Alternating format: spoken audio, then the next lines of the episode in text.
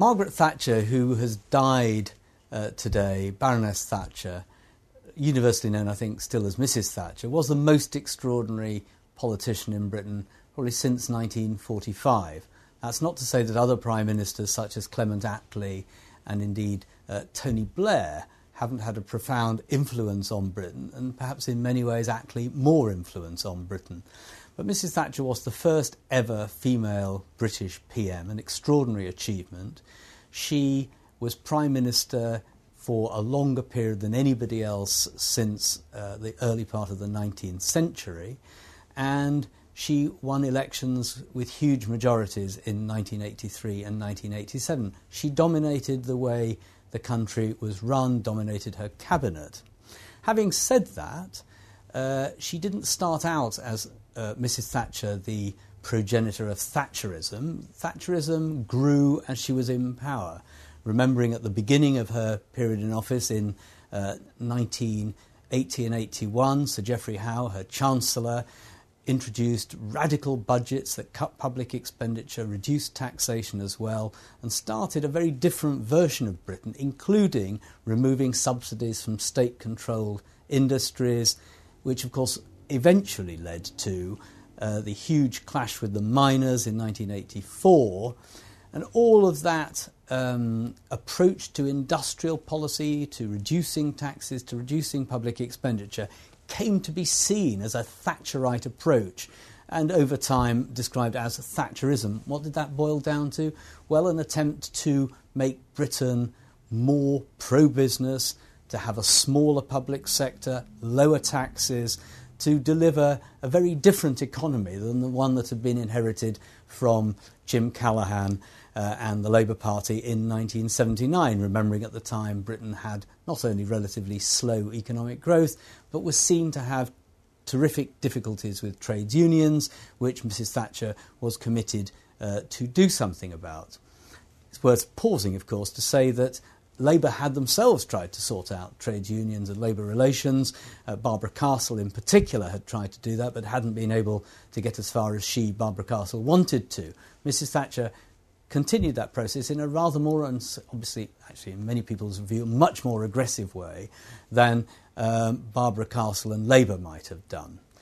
Beyond that, Mrs. Thatcher uh, was originally pro European. She's now seen as being anti European, but actually, she fought for Britain to stay in the uh, European community in 1975 when there was a referendum.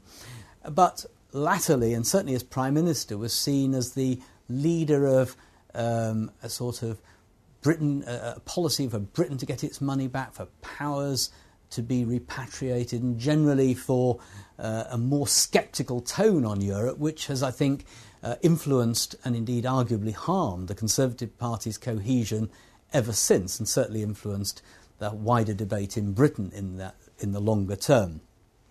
In 1982, Mrs. Thatcher uh, faced uh, the Argentine General Galtieri's invasion of the Falkland Islands.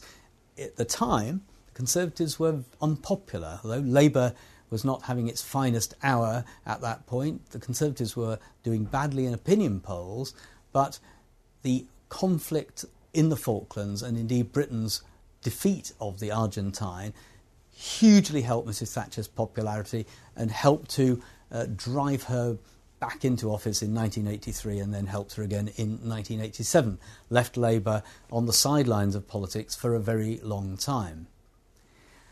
Labour reformed in all of this time. Mrs Thatcher influenced the way Labour politicians thought then, Neil Kinnock, and then eventually John Smith, and certainly Tony Blair and Gordon Brown, and you can still see her influence in the Labour Party today, making it a much more centrist party, pro business, much less like the Labour Party, or certainly parts of the Labour Party, back in the 60s and 1970s. Her nemesis proved to be the poll tax.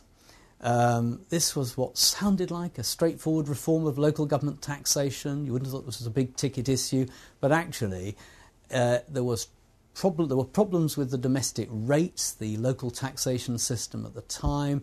Mrs. Thatcher was not originally in favour of replacing uh, rates with the poll tax, but was convinced to do so by officials and ministers within her government after 1986. And from then on, uh, with gusto, supported the introduction of a tax which proved so unpopular when it was introduced that there were riots in central London, massive uh, no pay campaigns in Glasgow and other cities within the UK, and crucially, from her point of view, led to a perception amongst Conservative MPs that she was a loser. And the Conservative Party, always lethally willing to get rid of leaders whom they think are losers, did exactly that. In 1990, in November 1990, Mrs Thatcher was unceremoniously removed as leader of the Conservative Party.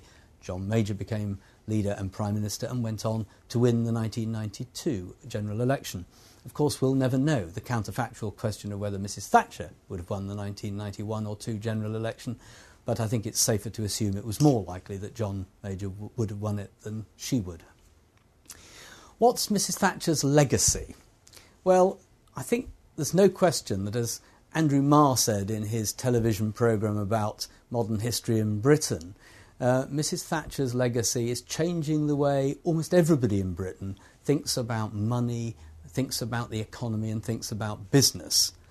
Of course, there are people who are unreconstructed on the left from the days in the 60s and 70s uh, when people thought very differently. But I think most contemporary politicians at the top of any of our major parties today are influenced by the changes to the economy wrought by Mrs. Thatcher. They still they now think of business, they think of the making of money and enterprise in a very different way than was true in the 60s and 70s. Having said that, there will be many Labour politicians quoted in the press, though they'll resist the temptation to go too far, but many uh, Labour politicians privately believe that the social cohesion of Britain was altered damaged indeed during Mrs Thatcher's years in, as Prime Minister in a way that still affects the way politics functions in Britain. So, looking at all of this, Mrs Thatcher, first ever British female, first female British Prime Minister, an extraordinarily powerful person who dominated politics for a decade, the classic example of a politician of whom you can say, like them or loathe them, they made a difference.